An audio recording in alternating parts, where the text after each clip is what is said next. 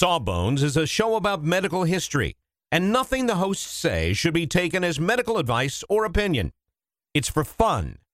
Can't you just have fun for an hour and not try to diagnose your mystery boil? We think you've earned it.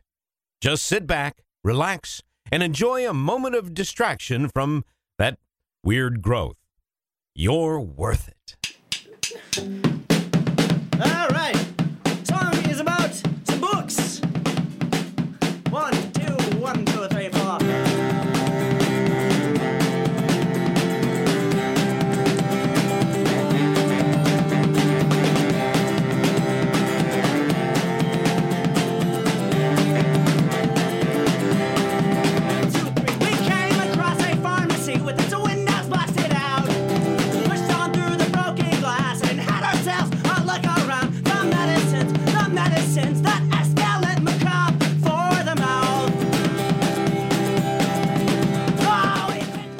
Hello, everybody, and welcome to Sawbones, Marital Tour Misguided Medicine. I'm your co-host, Justin McElroy. Uh, and I'm Sydnee McElroy. If you're going to cough like that, Not, I'm not. I'm not. I'm going to stay hydrated and pumped, and no more coughing. That's my last cough. okay. It would help if you didn't do like chanting in our intro. If our intro didn't I have refuse. to be a chant. I refuse to bring down the the energy for our audience that d- relies on us to get hyped and to get pumped for their week. with a with a chant, like with a It brings the energy. okay. Um, it, this is appropriate that uh, for our topic this week. This is actually why we're doing this this week. So we didn't have an episode last week, and I'm very sorry about that. It is primarily my fault. I guess it's partially your fault because you were also ill. We don't need to assign blame. but I was the I was the I was the I was iller, The illest. the illest. As she I was the known in- illest. in, middle school in her Tasmanian devil sweatshirts. The illest. I, I did not have a Tasmanian devil sweatshirt. I had a Tasmanian devil baseball cap, and it was just a big T. You know, looking all cool. Very cool. Yeah, The coolest. The illest. the one illest. might say. This is a true story. I had that hat. Anyway, I'm not talking about ill in that sense. We were just sick. Like you know, we had a sickness. Y'all, we took so many COVID tests, you have no idea. We I was certain we had COVID. I'm trying to convince myself we definitely did not. We had I mean we had like home tests and PCRs. We did the whole thing. The whole bit. Um a lot of home tests. A, lot of- a- several yeah. PCR. Three PCR. Three PCRs. We were I was just I it, the symptoms fit. We of course as you know are fully fully vaxxed to the max. Quintuple vax. Quintuple vaxxed in this household like the two of us. Our kids are fine. Yeah. Never got a symptom. Both fine. Oh fine. Um, so I don't know. I don't I don't know what it was, but oof, oof. I will say this. If it was COVID and all those tests were wrong, which I'm not saying it was, but if that's true, this is testimony to the importance of vaccination yeah. because we were both pretty sick. I was I I am still you can hear it. I was kind of inspirational, I felt like, in the way that I pushed through to take care of you and our family. See, Did you don't feel- give me don't you are playing into like Sid was still in bed, of really- her stomach, oh watching Don. Draper, and I'm like up making lunches, bring home the bacon fried up in a pan kind of deal. You know, it's like, come on, Sid, are you sure you're this sick? Because it I could feel have fine. it could have also been the flu. We've also both got flu shots, of course, but it could have still been the flu. Um, either way, we are both getting better, and we will day. be fine. So if it was either of those, thank you, vaccines. yeah. If it was some other virus, I'm mad at you. uh, but it it called to mind the idea that generally when I am sick, I do not miss work. Um, I know I did last week. We didn't do a sawbones, and I also did not go. I I work at Harmony House. I volunteer there to provide free medical care, and I did not go. Um, mainly at the request of the director, our good friend Yeah. Amanda, who said, "Please do not come. Do not come. You, You are, are not- sick. you are What not wanted here." What is wrong with you? Why would you come to work when you're sick? You could make other people sick." And I'm thinking, well, I'll wear a mask. I'll be very careful, but. And and the, the her other point was shouldn't you rest? Like shouldn't you get better? You know, when you're sick, even if it's not about being contagious, shouldn't you like rest and take care of yourself and get better?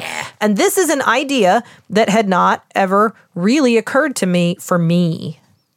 I preach it, I do not practice it. So I thought it would be interesting to talk about that compulsion to work when you're sick that is true for many people of many different professions, especially in like a sort of a capitalist economy that really stresses the importance of It's kind of going to work. I mean, our whole our whole culture does, right? Like that's why we have perfect attendance awards.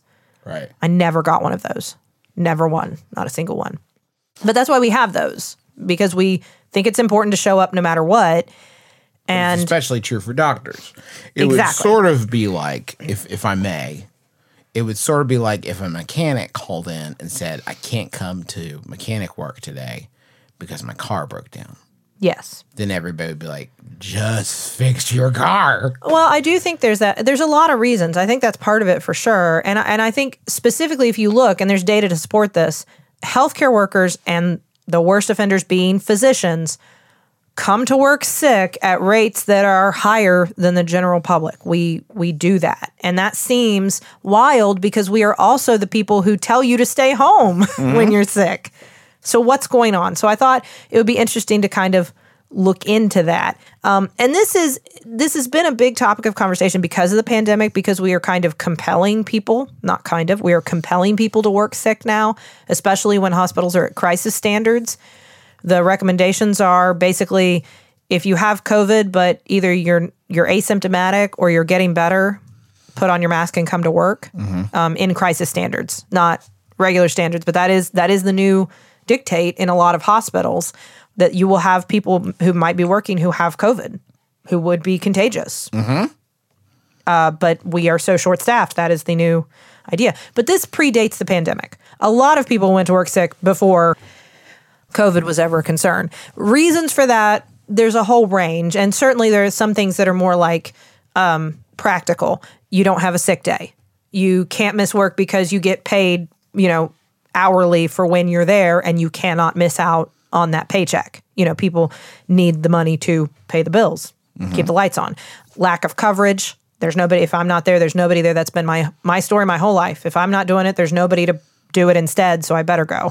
And this is like just to drill down this, and I think we've illustrated this before, but like it, this is not as simple as Sydnee isn't there today, so call in. Like there's an issue with like continuity of care, right? Sydnee is the one who is Yes. in charge of the patients, and it would not be. It's not as easy as like you come in and watch them for a day. Uh, it- there is no exactly that happens in the hospital and in the office if you are scheduled to see your family doctor and your family doctor calls in sick there is no backup plan to like well why can't we put these patients on other doctors schedules so that they can still be seen today maybe that happens other places but my experience is no they just cancel all the appointments. And that's very frustrating if you've waited a while to go see your doctor and then your doctor isn't there and your appointment gets canceled and maybe you had an issue you want to talk about. So anyway there's also like fear of repercussions from your boss uh, for not showing up when they wanted you to cultural things like i just want to do it myself.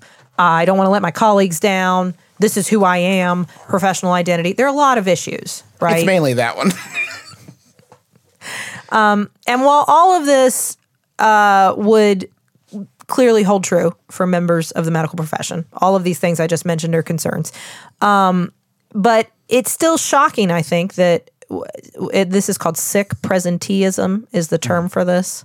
Presenteeism is showing up even when you maybe shouldn't or can't do your best. Do you know that term? yeah, I, I didn't. I never used that term. I know absenteeism. I had that with a lot of parties when I was in high school, just showing up when no one really wanted me to. do. No, it's not. That's not true, and that's not what it is. Presenteeism is when you show up, and this doesn't have to be because you're sick.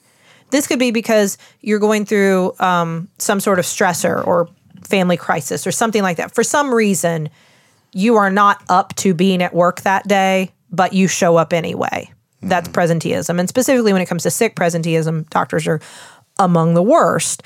Um, and there's a long history of this across cultures. By the way, this is not. I know a lot of people would say, "Well, this is this has got to be like an American thing because that's Americans. They go to work. That's their thing." It's not just in America. It is it is a cross cultural issue. Um, it wasn't until, and I, I want to talk about a little bit about like the idea of doctors getting sick in general, because obviously everybody gets sick. Yeah. So doctors have always gotten sick. As long as we've had doctors, sometimes they've been sick.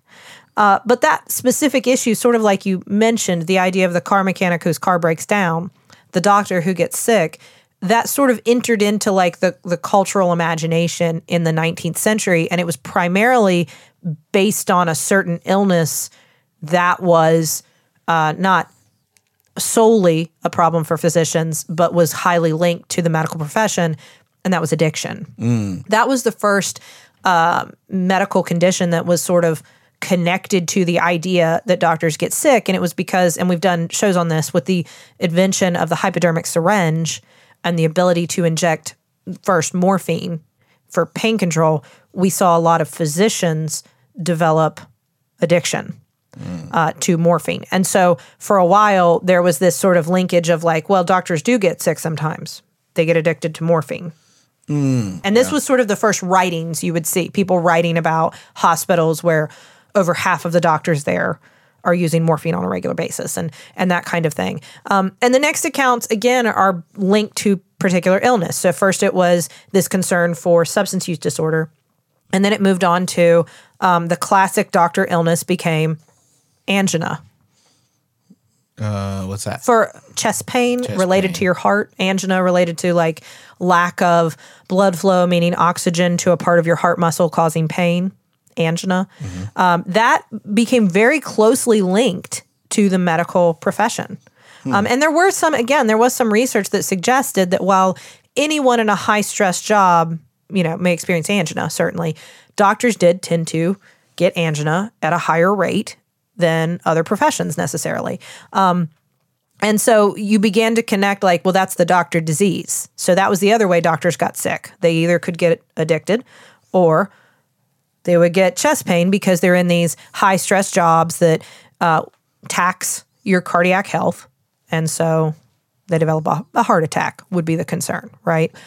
But again, these were really accounts about doctors. These were people writing about like this kind of doctor figure, the doctor figure who either because they have access and are constantly around morphine and syringes become addicted to morphine or they were writing about the doctor figure who works so hard so many long hours denies themselves all of the you know relaxations that the rest of us enjoy and maybe engages in high risk behaviors like smoking or whatever and so they develop chest pain Gotcha. heart attacks Yes. Um, this was not doctors writing about being sick. Doctors weren't doing that yet. Um, but by the 20th century, you start to see that change. You start to see doctors considering the idea that maybe being sick and having the knowledge they have could make them a useful conduit for what that experience is like. Do you know what I mean? Mm, Yeah, yeah, yeah. Like I can filter my my experience of having an illness through my medical knowledge and give you an account that might be more illuminating in some way. you can send me the bottom of the sea. I'm gonna be like, dang, there's a lot of fishes down there, and they're just wilding out. But if you get Jacques Cousteau down there, he's gonna have some perspective that will probably be a little bit more useful. There you go. That was exactly, and that's exactly the first accounts that were put together. There was a collection that was put together in Germany in 1929 called Doctors as Patients. And it was very much doctors giving accounts of their illnesses uh, through their own medical lens. Jacques Cousteau was like barely alive when I was alive. Um, like I don't know that the new generation has like what's like the com- comparable. I mean, Steve Zissou from the Life Aquatic is fictional. Who's like the deep sea guy for this generation? Well, honey, I don't know. Who's the deep sea guy that millennials turn to when they need a reference for a deep sea guy? I, I don't know. People will have to tell us, I or guess. person in general. So it doesn't have to be a guy. Yeah. These days, it could be people anybody. all on the gender spectrum can go down the bottom of the ocean and walk around. Mm-hmm. It's just who's the deep sea person for this generation? Justin, I don't know the answer to that question. That was not part of this episode. Okay, go ahead. Maybe somebody can tell us. Yeah, Maybe tweet- somebody will help helpfully tweet to tweet us that at Barack Obama, and I'll just look for his mentions. who is the who is the Jacques Cousteau of this generation. Just tell Barack Obama and call, you know, CC me on it. If you need to.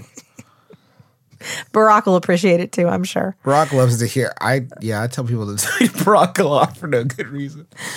Uh, so anyway, the, and these accounts were again doctors writing about their own illnesses, and the idea was this could be helpful to other doctors. It could also be helpful to people who just want to know about an illness. Maybe they have it. Maybe they know somebody who has it. You know, this would be this would be helpful for people. Gotcha. This was followed by in 1952 the book When Doctors Are Patients, which was put together by Max Pinner and Benjamin Miller. And again, it was the same idea. There are a lot of different um, disease processes sort of explained by doctors from their autobiographical, you know, perspective. Everything from typhus to manic depression is described, um, and they're written so that even that they're not written for like a textbook audience. It's uh, it's so that non medical people, if they are so inclined, can read them, gain an understanding of the disease, learn about it from a doctor. Um, and the idea was again that like as a doctor, you may be able to pres- to describe this better. You may be able to give insights into it. So like I'm experiencing it, and I know the anatomy and physiology, so I can talk about it in a more Yeah. robust way. And I'm not saying this Like is necessarily true, but lived the, you know, that colors their yeah. this was the this was the thought process along with like aside from like the specific illness, like the anxieties and fears and concerns and you know, Exactly. all that stuff. Um, and there's no, there is no thought in these anthologies and these stories, and I'm using these as sort of a window into the minds of uh, physicians of the era. It's not an, uh, it is not a um, an identity thing. It has nothing to do with who they are. It's oh yeah, I had that. Let me tell you about it. It's that. It's that simple, and it's not a very um, convoluted idea to be sick as a doctor because the idea is, well, yeah, I mean, of course, I'm a human. Of Yeah. course I get sick. So here it is. Here's the experience. There. Did that help you? Good. Okay, moving on. And that's really it. But then we see a shift. And I want to tell you about that shift. I'm ready. But first, we have to go to the billing department. Let's go. The medicines, the medicines that escalate macabre for the mouth. Sydnee, you know how you're always saying that you'd like to build a Justin McElroy fan site full of all your favorite quotes, clips, videos, and hunky pictures of beloved podcaster Justin McElroy? I don't remember. Well, there's no need to wait any longer, Sydnee, because Squarespace is going to make it easier than you could possibly believe to make a website uh, all about your favorite hunky podcasting superstar. I don't think I was going to. Squarespace, what is it? It's a tool. Think of it as the palette, the palette of a web design artist. But you don't have to be a web design artist. You could just take stuff off the palette that is created by real people that know what they're really doing and put it from the palette onto the easel. The metaphor is broken down. Basically, you're going to be able to create great looking websites that have fantastic customer support and help you unlock your creativity and do whatever you want to with your small business or podcaster obsession. You can sell products. You can uh, post your videos. You can share your stories about how Justin has shaped your life and is also a fantastic father. Folks, you got to stop waiting to make your Justin McElroy fan site. Go to squarespace.com slash sawbones for a free trial. And when you're ready to launch your Justin McElroy fan site, use offer code sawbones to save 10% off your first purchase of a website or domain. We have just started rehearsing for the summer theater. That's right. Summer starts in March around these parts, and that means we don't have much time at all in the evenings to make dinner. But we will not be just consuming Wendy's, uh, although there will be some Wendy's consumed, but we are going to have a little extra help with Factor, which delivers ready to eat, delicious meals right to your door and not like junky stuff you get out of the freezer aisle, whatever. This is real high quality chef crafted stuff that in two minutes you're ready to eat it. I'm talking about some Southwestern style turkey and mac. I think this week I'm going to be enjoying a shredded chicken taco bowl is is is part of my plan. Um, but they got like fancy stuff. Listen to this. You going to get this truffle butter filet mignon? I mean, seriously, from from from a, a box pre-prepared. All I got is two minutes. I'm eating filet mignon. That sounds delicious. Yeah, it sounds delicious. And you can give these a try. And it's not just these meals. uh, We're talking pancakes, smoothies. They got some great wellness shots that are surprisingly delicious. And the meals you just eat and eat. There's no prepping, cooking, or cleanup. Get as much as you need by choosing your meals every week. You're going to get exactly what you want. No surprises here. Uh, and the, the meals, I can say, are delicious. So what do you got to lose? Head on over to factormeals.com slash sawbones50 and use code sawbones50 to get 50% off. That's code sawbones50 at factormeals.com slash sawbones50 to get 50% off.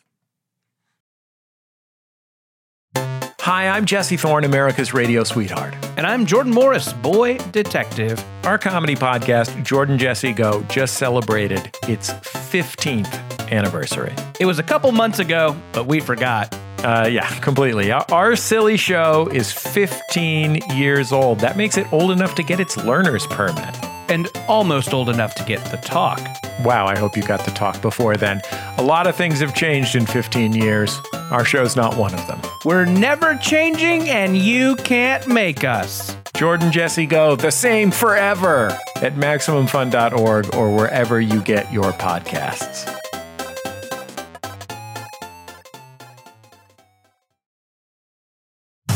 Prepare yourself for the greatest pro wrestling podcast spectacular known as Tights and Fights. A backdropping audio showcase that helps you understand the world of pro wrestling with a lot of love and no toxic masculinity.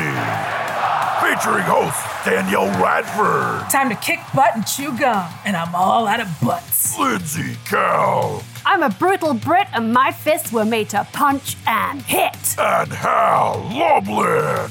I was doing the voiceover this whole time.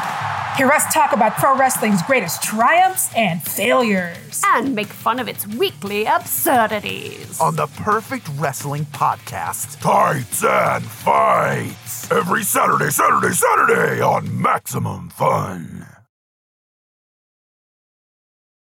Things were things were shifting. Said there are big big things afoot. the the medical profession has continued to change, especially you know in places where medicine has been more highly tied to business, and there's a lot of money to be made off of medicine by not just the people do like not just doctors, but everybody involved.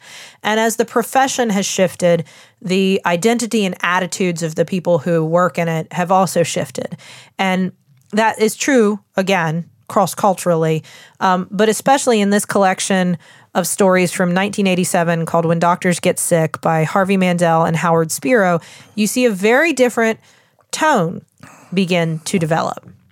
And that's not that far apart. We're talking about the 50s to the 80s. In the grand scheme of thing, that's not a huge chunk of time, but it's the same format. So again, these these books are very similar in that you have here is a chapter that's just this is who this doctor is, this is what they have, here's their story. And that doctor can write however they want to about it. Like, here is my experience with getting diagnosed. Here's my experience with getting treated. Whatever piece of that tale they want to tell is that's up to them. This again is the same idea. Uh, and they have a, a wide range of illnesses that they have doctors talking about everything from multiple sclerosis, Lyme disease, Parkinson's, alcoholism, depression, Crohn's, lymphoma, all different manner of issues. Um, sometimes multiple chapters about one thing. You know, there are a couple different accounts of depression from different perspectives. But the interesting thing is that as you read these stories, and I've been able to read, I, I, I would love to get a copy of this book. It's hard to find now. There aren't a lot out there easily available, and it's pretty expensive. I got you. Um, but I found some. I got you. You found a way? I found one on eBay. I would love to read this book in person because I found some excerpts. I was able to find some li- little free samples online so that I could read bits and pieces of it, but I do want to pay for this book because I want to read it. Uh, but the stories are so different in the way that they talk about being sick. It, it's clear that this isn't just here's a story of an illness. There's an underlying hint of sometimes shame, fear, frustration. There's anger sometimes. There's confusion not about what's happening. It's very clear, and, uh, and I haven't read every single story in the in the book, obviously, but from from the samples that I was able to read, it's very clear that there is this layer of like an identity crisis that is mm-hmm. happening for a lot of people because uh, they're they're able to intellectualize what's going on with their disease process they know what that means. They know when the doctor tells them what it is. They even know before the doctor tells them. They know just from the sequence of events that are occurring in the hospital. Right. They get yeah. I already know what this diagnosis is going to be because you did that test and you said you were going to do that one and then you canceled it. So that means it was this. And they You're like they know the this. Poirot books, and you see someone that has like a blowgun on the wall that's briefly mentioned. It's like, ah, I got, I got you. I got Exactly. my dude. That's it. So they're not confused about what's happening. Unlike for a lot of patients who go through these experiences, they have that knowledge that makes them sort of a step ahead in terms of knowing what comes next. But they don't know how to reconcile that with who they are. And I'm not saying that that is explicitly stated over and over again, but that feeling is definitely there. Um, I wanted to share a couple of examples from the book. So uh, there was one doctor who is sharing her story of depression. And she talks about how she knew there was something wrong, but she refused to say anything to anyone. She tried to treat herself. She was terrified of admitting this to anyone around her.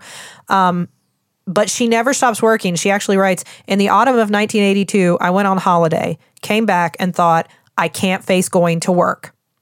Of course, I did manage to work. That is the next sentence. Because, of course, she still went to work. Right. Which uh, I, I was reading this and I thought, oh man, I can identify with that so strongly. I know that feeling like when you when you think that I cannot get out of bed and go to work, to, whatever the reason, because you've got a you know really bad respiratory illness or because of depression, whatever it is. I know that feeling, but then I know that simultaneous. Well, but of course I will. There is no question as to if I will. I can't, but of course I will. Um, there was another account of a heart attack, and the doctor, he as he's ex- describing this, as he's leading up to what's happening, he knows it from the first twinge of chest pain. He knows what it is, and it is a textbook perfect account of someone experiencing a heart attack of angina. We know that's what's happening. He knows that's what's happening. And he tries to convince himself otherwise. He tries to talk himself out of it. He tries to test himself. Well, if it's angina, it will get worse as I go upstairs or exert myself more, and it'll get better when I rest. And he does it, and that is true. But he's still not ready to admit, well, but maybe it's just I pulled this muscle. Oh, but it's not sore there. Oh, and I mean, like he he's talking himself through it, and then finally he gives in and says, "Okay, I know what this is," and he and it is. He's having a heart attack. He goes to the hospital. He has um, they attempt stenting, you know, with a cath, but they end up having to do surgery, a bypass surgery on him, and he says when he finally decides to go in, ultimately I had to surrender to my greatest fear not of death, which I considered without apprehension, not of disability, which I did not consider seriously enough, but fear of giving myself up to the doctors. It had to get very bad before I was willing to become a patient. Hmm. Which is a wild statement. And, and he goes on to say, like, it's not that I didn't trust the, I knew these doctors. I didn't, it's not that I didn't trust them. It's not that I didn't think they knew what they were doing. It was nothing like that. It wasn't like a technical expertise thing. It was an identity issue after his account, so he talks about going through the surgery and the recovery and everything like that, and he's doing better. And he says, the thing is, even though he did all this, nothing changed. He returned to his quote lifestyle of overwork, deadlines, tensions, and anxieties. And at the end, you think like, well, has he learned anything? And what he says is, I will do almost anything to avoid being a patient. And except make the changes in his lifestyle Well, yeah, that would actually be beneficial. he says he jogs, but Whoa! I mean, I, that'd be nice. I should do that. And these are really what you see here are people who can't they can't be sick because if they are sick, then they can't be a doctor. Is that because you have a just like? Is that a looking down on patients, or is it just like that's not the identity that you have for yourself? It, I think it is very much it is it is who you are. You are the person who stands to you fix the problem. Right. You are the one outside of the illness who fights it off. You are the one who protects people from sickness and death. You are not the person who succumbs to it. It's, I mean, I, I don't think it is a judgment, it's an identity. It's who you are. Um, you don't have this in your notes, but I think that it is worth talking about the inverse of this that I have seen you do, where you have seen things break weirdly bad so many times that you have talked yourself into some truly heinous diseases that you uh, are in possession of. Yes, this just because you've seen the worst case scenario all the time. Like you don't know how many times got y'all. I'll look across the room and I'll see Sydnee with with a stethoscope on her chest. And just this morning, you were listening to your lungs to see if you had pneumonia. And then you were like, I think I might have a heart murmur. And I was like, Are you gonna go get it checked out? And she's like, No, probably probably not. I was also becoming increasingly panicked as I was listening to myself, and my heart was my heart rate was going up, and then I was having trouble discerning that from the children yelling as they were playing Roblox, and it was not. I need I need someone else to examine me, which is why you shouldn't doctor yourself. You shouldn't I doctor will do yourself. it. Is I the will point. do it. I will do it. You don't have to twist my arm. I'll do it. You shouldn't doctor yourself. But I mean, part of it too is the idea of like letting people down. If Yes. you're sick, you can't take care of others. And that's so much a part of who you are that the inability to do it, you lose your entire purpose on earth. One man in one of his accounts of um, being diagnosed with a form of cancer, the first thing he does is sit down to call his staff and say, We're going to have to cancel patients. That's the first thought Yeah. is we need we need to let the patients know. I don't want them to show up at the office and think they have an appointment with me and then find out. I don't want them to be inconvenienced. We need to reschedule people. Um, and, and that it really is. I, I saw one person write that it comes from the perspective of, and I'm not saying that I feel this way, but this was one one sort of sense of why would this be so. When you become a doctor, they felt like it's like you made a deal with God that as long as you took care of sick people, which he would like you to do, I suppose, in this feeling, that he would not let you get sick. Mm. And that was one feeling. Like, that's the deal I made. yeah. I've devoted my life to taking care of others. So you can't let me get sick, which of course is not, I mean, everybody gets sick. Doctors get sick. We all get sick. Is there any part of it? And I would bet this is like more for surgeons, but like, is there any part of it that you ever heard the old riddle? I guess it's that if you go to a town with two barbers and one has a bad haircut and one has a good haircut, which one should you go to? It's Right. the one with the bad haircut because the other guy is cutting his hair. Do, is there anything of that with like doctors where they're like, if you didn't think you were the, like everyone probably thinks on some level that they're the best at what they do specifically, is it hard to like, oh, this guy, just don't let this guy work on me, please. This guy's a doofus. Like not Uh. trusting that your colleagues are like up to it. I will neither um, confirm or deny that those conversations happen behind closed doors. Right. I mean, all of course, every you know, people are people. You you everyone has preferences. Everyone has but I mean that's not just true of doctors, that's true of everybody. Yeah. You know, you get recommendations. You have to go have a procedure done or go see a specialist and what do you do? You ask your friends, do you know anybody? And they tell you, "Oh, that that person's a quack. Don't go see them." But yeah, this person's great. Go see them. I mean, like, you know, everybody has that feeling. Yeah. Um I but think You should anyway, mention you're talking about this kind of clinically, and we've joked about it, but like, if you're in a relationship with somebody for a long enough time, you have every permutation of every conversation there is, and you can disagree about stuff and argue about stuff, and sometimes you run into these like roadblocks, like logically. I think the probably everybody has these where it's like you know that I'm right, like you've said that I'm right, but you still can't get pat like this is that deep, right? Mhm. Where it supersedes logic, it supersedes intent. It's like down deep inside. And I feel like that it's it's worth noting. It's not like doctors need would hear this episode and be like, "Oh, okay. I won't be that way anymore." It's like Yeah. it's down deep.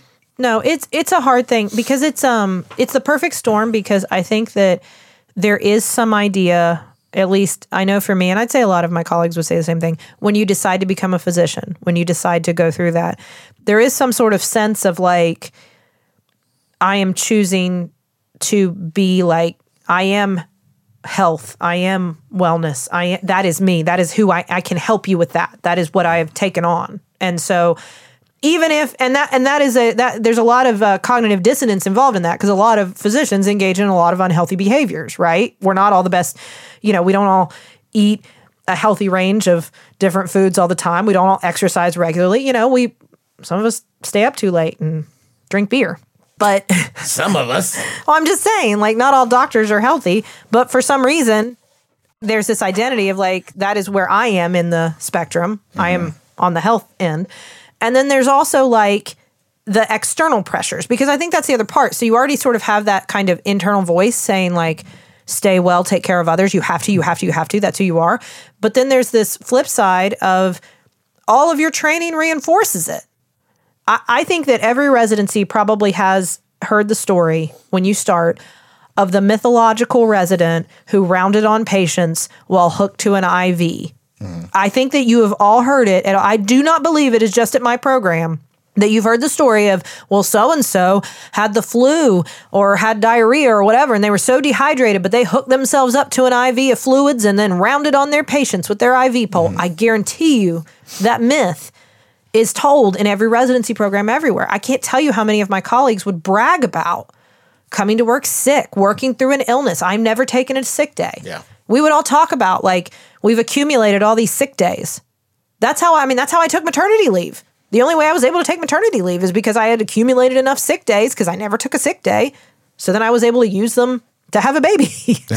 um, I, I think that, that that our training perpetuates that, and there's tons of pressure from colleagues, from you know the people you're taking care of, from patients, from your administrators, from everybody. Come to work, take care of others. That's who you are. That's your job. And we are also people pleasers. We want to get A's. We want to get gold stars. Yeah. And so we do it. And it's not good. I, I am not endorsing this, by the way. I am saying this is true. And there are studies that support this. Um, not just in the US, they've done studies in the UK and Italy and Sweden and Norway and Hong Kong. All over the world, they've done studies that show that healthcare workers in general, and specifically doctors are the worst, they come to work sick. Some of the numbers were in the 60% range, some of them were up in the 90% range of people admitting to coming to work sick. And these are people who are saying, I am coming to work with symptoms that if my patient told me they had, I would tell them to stay home. Right. So they're admitting it. They're saying, yeah, I went to work and I probably shouldn't have. And the reasons are all the things we've already mentioned. You know, I mean, all those, all the from practical fears of who else will take care of people. I mean, if I'm not there, there's literally no one else to do the job, which is sometimes true. Mm-hmm. To, I would feel bad letting other people down. Just that sense of like, this is my job.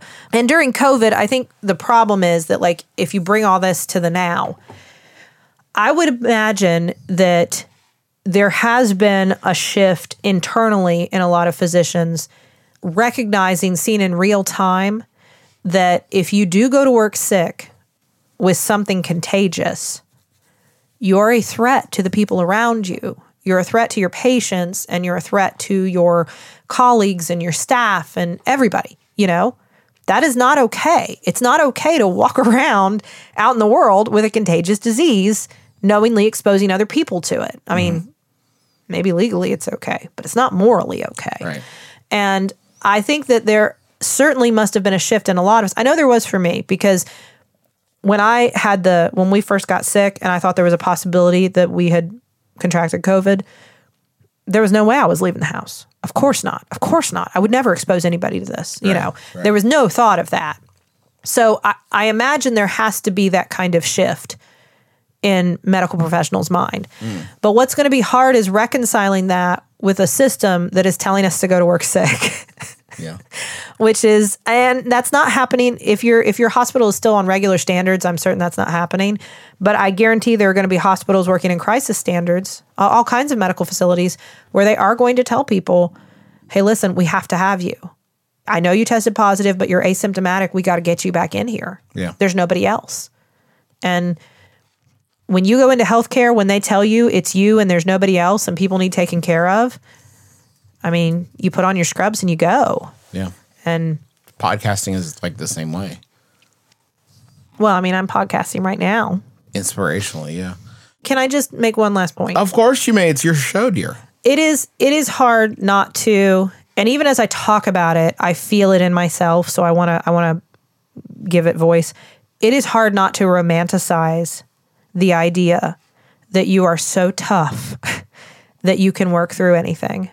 And I have had experiences where that has been reinforced, where I have gone to work with 101 degree fever and done my job and been literally applauded, not figuratively, literally applauded for doing so, for being so strong and so committed and so dedicated. So I know that because of those reinforcements, that is still in me. There is still a voice in my head that says, but you soldiered on no matter what. I also recognize how dangerous that is and how it does also further stigmatize people who have chronic illness as like that is a bad thing. It is a bad thing to be sick, that it is some sort of like moral Failure, failing yeah. or failure of your strength or will or weakness or something when a disease state just is. It is morally neutral. you are sick, you are well, you are chronically ill, you are acutely ill. All of those things have nothing to do with your worth as a person, with your abilities, with um, how you should be perceived by others. None of that comes into play. It is just sickness. Um, but that is a really hard thing, even as I talk about it, for me to constantly remind myself that I was sick, I stayed home, I didn't go to work. I am not worthless. I, I still matter. My contributions are still worthwhile. It is okay. It is okay to stay home when you're sick. It's okay to lay in bed and eat soup and watch Mad Men if that's what you want to do. Yeah. So if you're sick, please stay home. Yeah. Please stay home. Although I understand doing anything to get out of the house with our kids here because I'm losing it over here sitting. For being in the house with our kids? Yeah, I mean, like I think that that's really what this is about. It's like just any excuse to get out of the house. No, I love being at home with our Charlie had a snow day today. I was so excited. We're all here together. Yeah, I love it. And they're still healthy. they're sitting if here you're in the worried. corner. Actually, they've been watching Mama and Papa podcast the entire time, sitting like if- silent cherubs. if you're if you're worried, they're still they're still quite well. So thank goodness we managed to avoid, you know, infecting them with our germs. Um, that is going to do it for us for this week. Thanks to the taxpayers for the use of their song "Medicines" as the intro and outro of our program. Um, I don't want to spoil it, but you should go to McElroyMerch.com come February 1st because I think there's going to be a new uh, Sawbones pin that you're going to be delighted by. But it'll be better if you see it in person. McElroyMerch.com. And uh, thanks for listening. We appreciate it. yeah, stay stay safe. Yeah. Get your vaccines, get your boosters, encourage others to do so, wear your masks, stay oh, there's home. going to be a bumper sticker, uh, a. Sawbones sort of bumper sticker. oh yeah. uh, where with Sydnee's great quote, "I'm not ashamed of my clown husband." So uh, that's also McElroy merch. Uh, so you can. and I I remain unashamed of my clown husband. That is honestly, Sid. It's so sweet. Thanks to Jacob Bailey for designing that one, and uh, you'll be able to purchase that one too. And that is going to do it for us. Uh, until next time, my name is Wait. Justin McElroy. Oh, what? Thank the taxpayers. I already did. I did. I should thank them first. Oh, I'm sorry, I missed that. That's okay. I wasn't listening. Listen, you're out of your head on cold medicine. You're all hopped up on. I'm not on cold medicine. You're all hopped up on I didn't. I took ibuprofen and Mucinex. That's going to do it for us. Until next time, my name is Justin McElroy. I'm Sydnee McElroy. And as always, don't drill a hole in your head.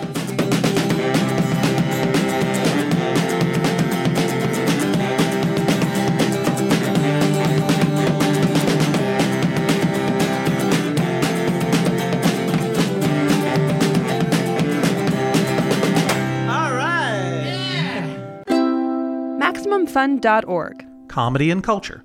Artist owned, audience supported.